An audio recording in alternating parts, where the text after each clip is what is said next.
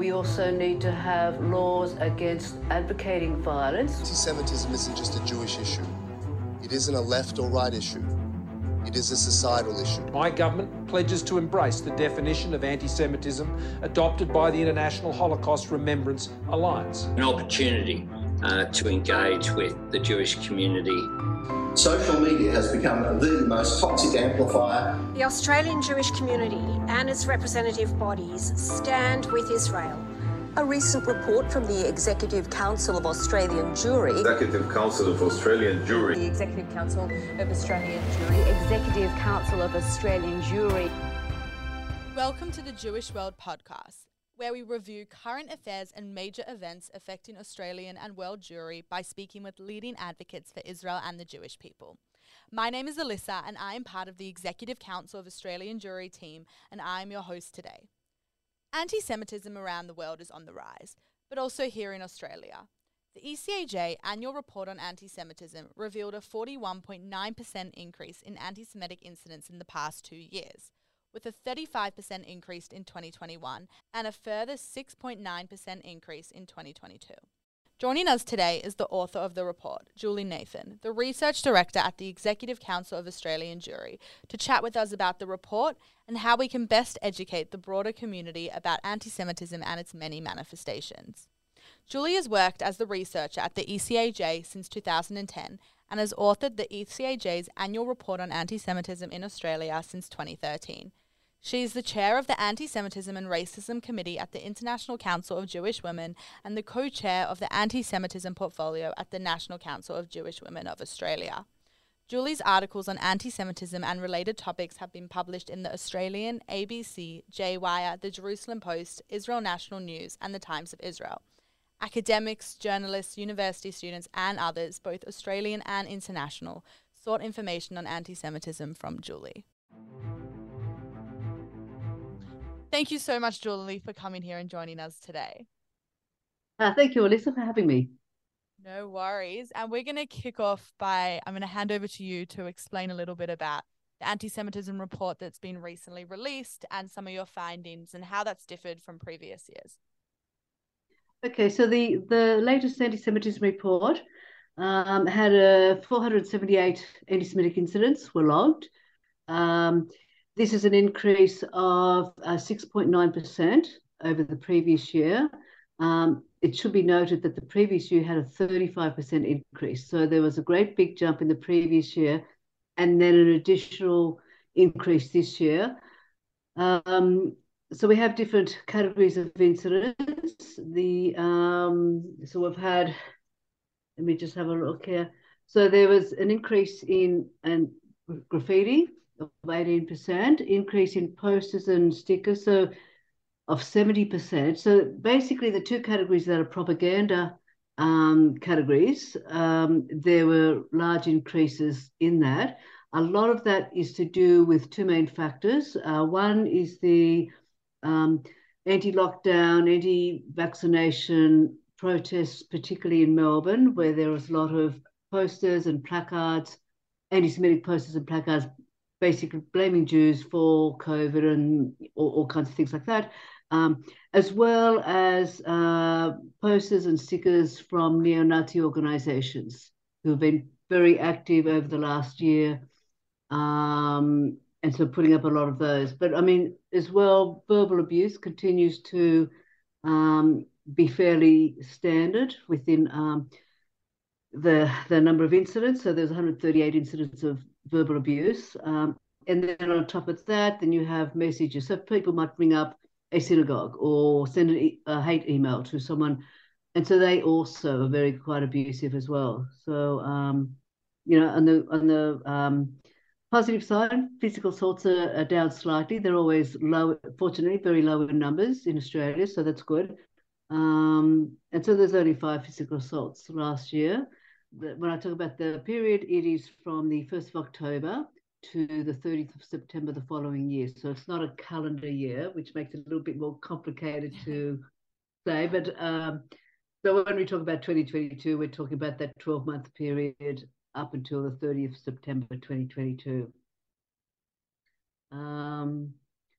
yeah, so incidents continue to rise, and we know that a lot of incidents aren't reported. Mm. So from previous studies by the Jewish organisations, and that's not just in Australia. It happens across Jewish communities throughout, the Western world, where incidents are underreported, and also in other communities as well. So there is just a lot of underreporting. So the real number of anti-Semitic incidents in Australia, we don't really know. All we know is the 478 that were logged this year. So they get logged, and then I just go through them and verify. So it's 478. What you just mentioned about underreporting is really interesting, and something that I know when I speak, particularly to young people in the community, is a lot of the time they don't want to report microaggressions and slight comments that are made to them because they don't know if that is considered to be anti-Semitic. And I guess with the data that we get through the report, there's a lot of ways that data can be used. It can be used to speak to stakeholders and government, but also it can be used to educate the non-Jewish community about anti-Semitism, but also to show the Jewish community that these things are happening.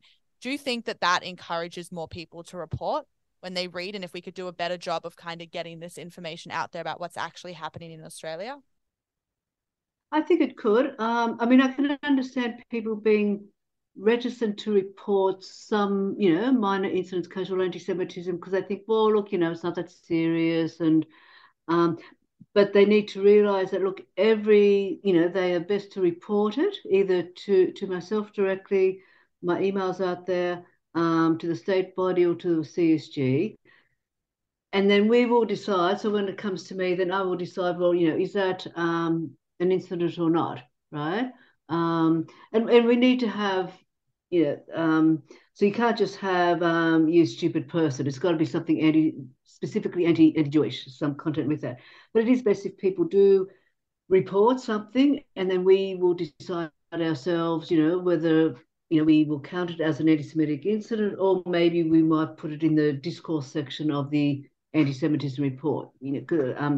So just to explain, the anti-Semitism report has two sections. One is incidents.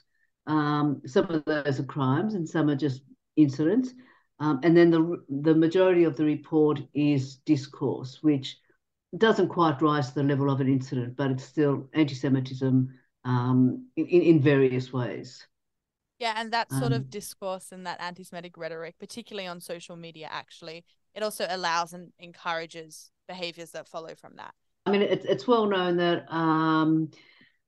when anti-Semitism is allowed to flourish, let's say on social media or in discourse, then that often does lead to anti-Semitic incidents. So it begins with words, as Professor Irwin Cotler said. The Holocaust, began with words. Basically, it didn't begin in gas chambers. Words are important, and that's why we have a large discourse section, and that's why we also follow what's being said on social media or by politicians, within the schools and universities, by faith leaders or all kinds of people, because it is important to keep a monitor this and see what's going on. Yeah, and that ties in really well to my next question, actually, which a lot of the time, as you mentioned, we're really fortunate we live in Australia. There's a low level of physical attacks against Jews and physical anti-Semitic attacks. But a lot of the time when we're talking about that anti-Semitic discourse and that rhetoric, in my opinion, and you can disagree with me on this, but a lot of the time it comes from a place of ignorance. And one of the things that this report can do, and by having this data, we're able to use that not just to work with government, as I said before, but to educate the broader Australian community about what anti-Semitism looks like. What are different ways that you would like this data to be used, and how do you think we can get this information out there to the Jewish community, but also to the broader community, that the anti-Semitism has risen drastically over the past 2 years? Well, firstly, we had very good media coverage this year for the anti-Semitism report. Some years we don't have any coverage apart from the Jewish media. And I agree that a lot of anti-Semitism, or a certain amount, is coming from a place of ignorance. Some is, you know, clearly overtly hostile, and others are ignorant. It's and yeah, but often you can't, unless you actually know the person, you can't really judge what the motivation is. Okay, so the anti-Semitism report, so it's online, it's public, and it gets a lot of views that way. But we also print copies, and the printed copies go to selected politicians, federal politicians, state politicians, both government and opposition, and particularly in New South Wales and Victoria, so that they're aware of it. It also goes to police, to ASIO, federal police, particular state police officers. It goes to media heads of media, mainstream media, to church leaders. So it goes to a lot of people who have influence or power to be able to make a difference. Often in one of the issues that we do face is when there are, let's say, anti-racism programs or educational things at schools or universities or wherever, it often doesn't include anti-Semitism, or it will lump anti-Semitism in with other forms of racism or prejudice, without any knowing that, you know, anti-Semitism has its own particular set of attributes and motivations and a very long history. And so a lot of that gets overlooked. So unless anti-racism programs include anti-Semitism specifically and discuss, you know, how it manifests today, how it's manifested in the past, it's not really going to get through. I mean, we'll often see, many people will dismiss anti-Semitism. They're often coming from particularly from, let's say, a left-wing or ostensibly left-wing perspective, where they may see Jews as being white and oppressors and, you know, educated and wealthy. Therefore, with the critical race theory, therefore they see that any prejudice or attacks on Jews can't be counted as racism, because racism is seen as, you know, the so-called powerless people.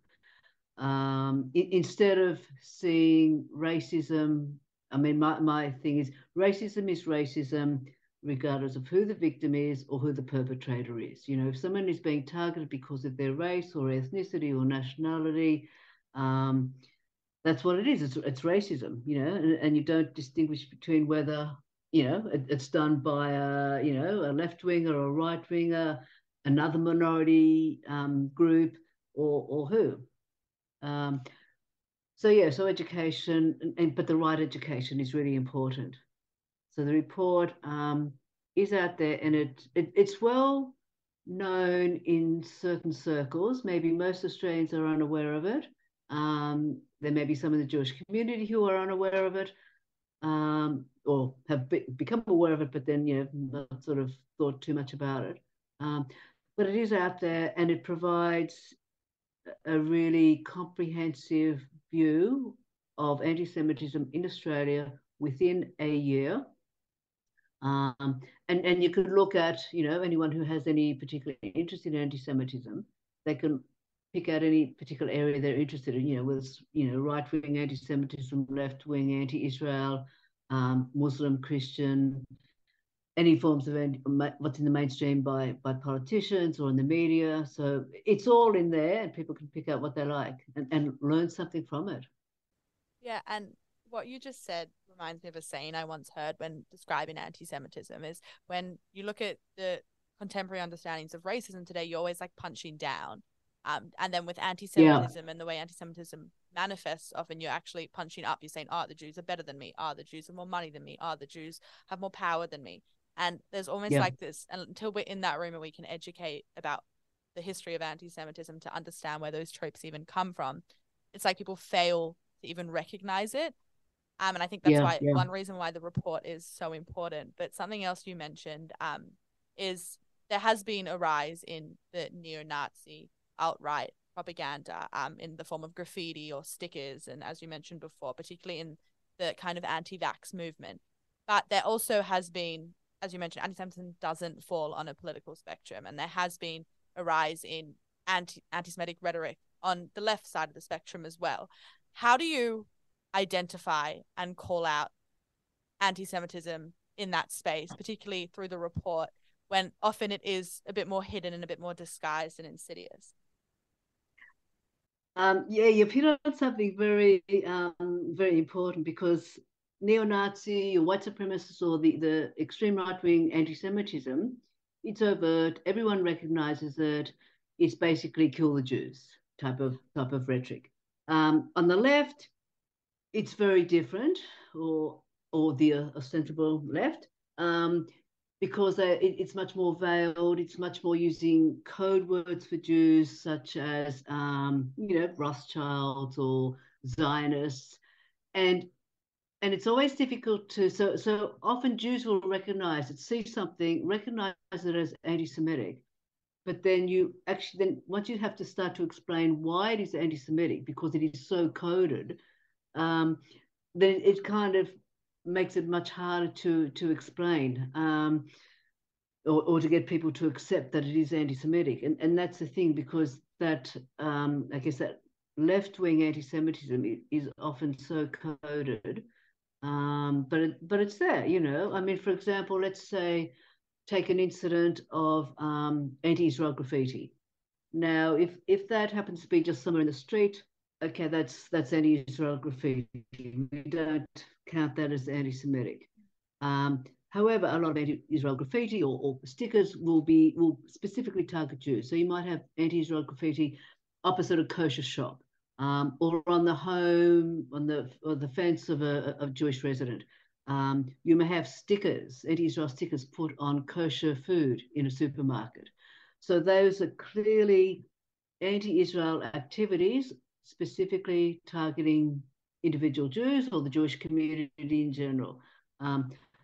So that's anti-Semitic. But yeah, generally it can be difficult to explain, or once you have to start explaining why something is anti-Semitic, it just makes it much more difficult. So we ourselves can often identify it, but how do we need to teach others? This is, how to identify that so-called left-wing anti-Semitism. And on that, I found, I guess, it all comes back to why the report is so important, and data and reporting these sort of incidents, whether it's a microaggression or, like, God forbid, a much bigger attack.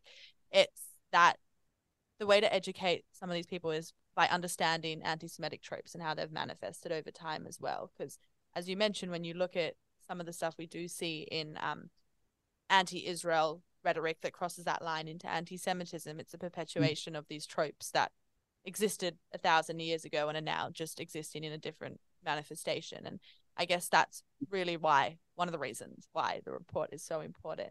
You mentioned before that the report goes to government and key stakeholders, whether that's state, federal, different faith leaders, whoever they may be.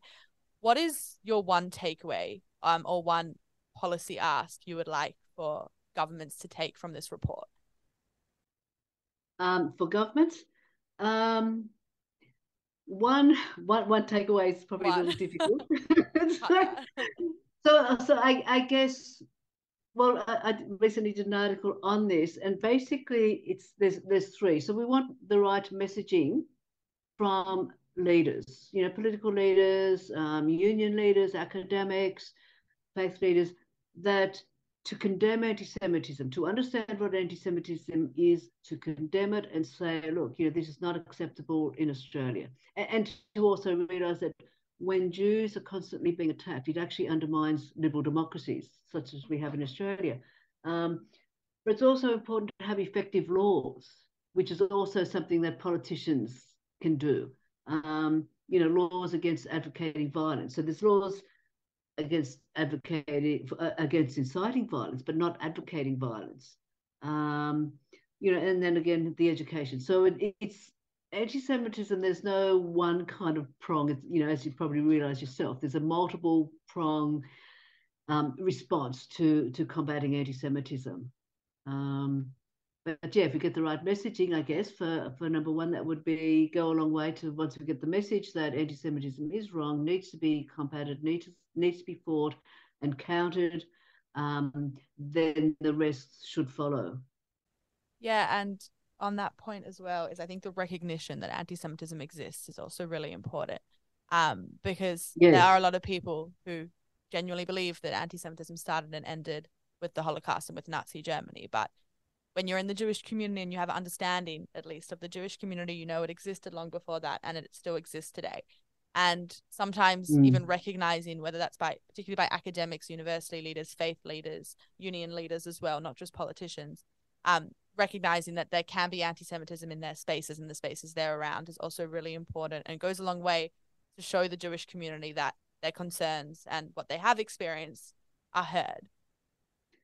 So what you've said about the Holocaust, the fact that people deny that anti-Semitism exists, they see anti-Semitism only in the terms of the Holocaust, as in, you know, they see it as yellow stars, cattle trains, gas chambers, and they ignore anything less than that. So when Jews are discriminated against, or when Jews are physically or verbally abused in the streets, the fact that the Australian Jewish community has to have massive security around our communal facilities so that Jews can go to synagogues and Jewish schools and other Jewish facilities to be safe. And then we have, you know, the security, the armed guards, high fences, CCTV cameras and the like.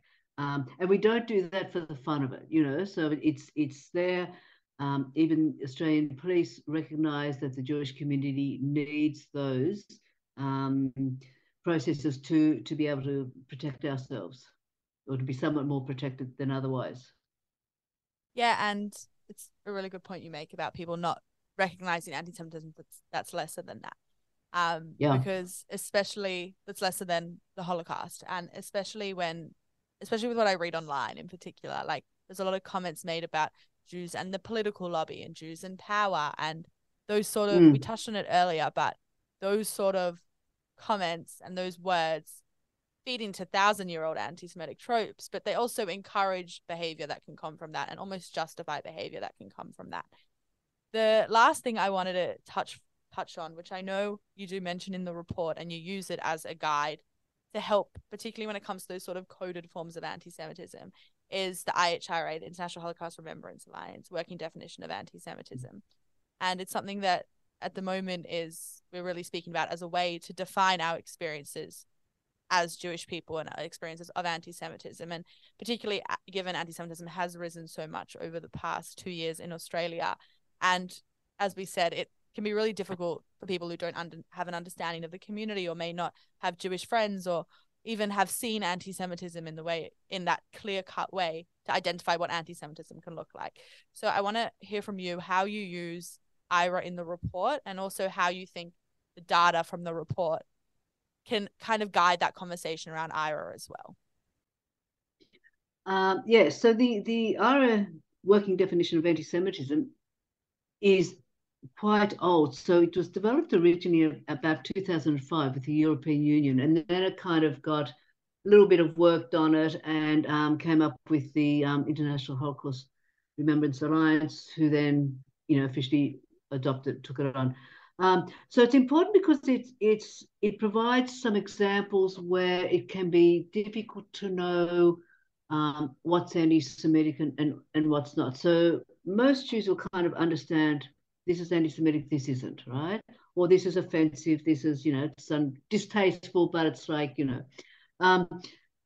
And unfortunately, the IRA definition has become controversial by a lot of the anti-Israel lobby. And so they're really pushing for everyone for no one to adopt it, right? Not for governments, not for local councils, not for universities. Because they see it as, they misrepresent it. They say, it says you cannot criticize the state of Israel. Well, the IRA doesn't say that. You can criticize the state of Israel. And most Jews and Jewish organizations recognize that, just like any government or any state, you know, you can criticize it, right? Whether it's Australia or Israel or wherever. And that's important. That's part of democracy. What the IRA definition does is explains how, when it crosses the line when, and there's been previous work done on this by Alan Dershowitz and Natan Sharansky, who are also included, their short articles on this are also included in the anti-Semitism report. So the difference, so the issue is, when does something critical of Israel or Israeli government or Israelis or Israeli policy cross the line into anti-Semitism? And it explains it. And we know, because when they start using tropes from 100, 1,000 years ago, then that's anti-Semitic, right? If you want to criticize Israel or the Israeli government, go ahead. But you don't have to go into anti-Semitism on that.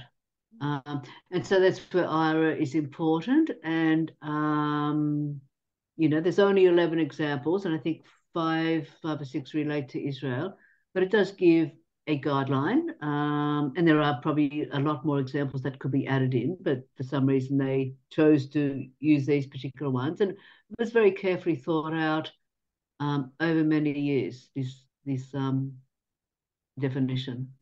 Yeah, and the definition also states clearly that anti-Semitism could look like, taking into account the overall context, the following example. Exactly, yes. And I was wondering, with the data that you get from this report, there is a need and a push, and something we speak about a lot is the importance of these institutions adopting IRA as a form to guide their existing policies, recognizing that anti-Semitism is a little bit different and a bit more nuanced and a bit more difficult to pin down and understand than some other forms of discrimination and racism. How do you think, or how would you like for the data for the report to be used to kind of in those conversations about why IRA is important?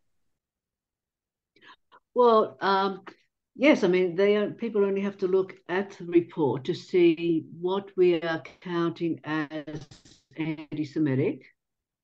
And even in the anti-Israel chapter, you will find the examples that are included in there. For example, comparing Israel or Israelis to Nazis, right? So that's clearly anti-Semitic. Other examples in the report, other examples where they claim that we claim that it's anti-Semitic, they're not in there. So, you know, because it's only the ones that cross the line into anti-Semitism. Often we do use in the report, we often do state which particular examples from the IRA definition that a particular statement is covered under.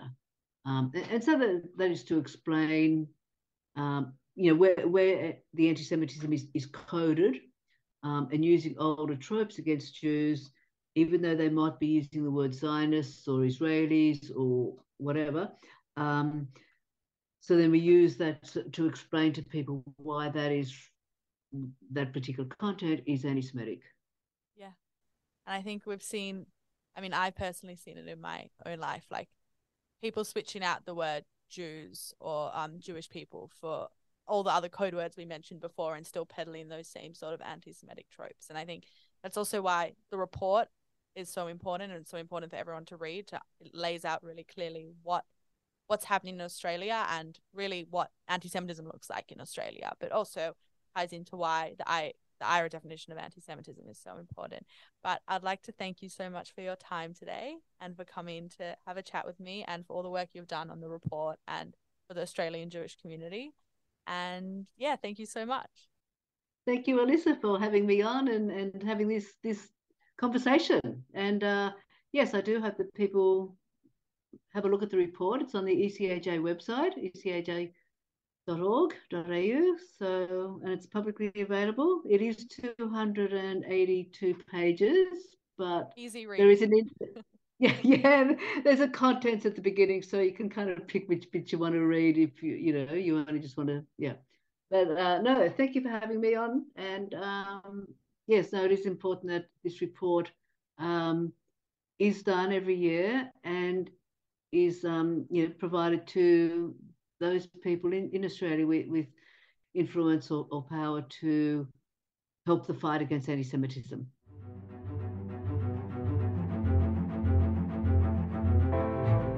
Thank you so much for listening to The Jewish World. Make sure to subscribe and follow the Executive Council of Australian Jewry on Facebook, Twitter, Instagram or TikTok to stay up to date.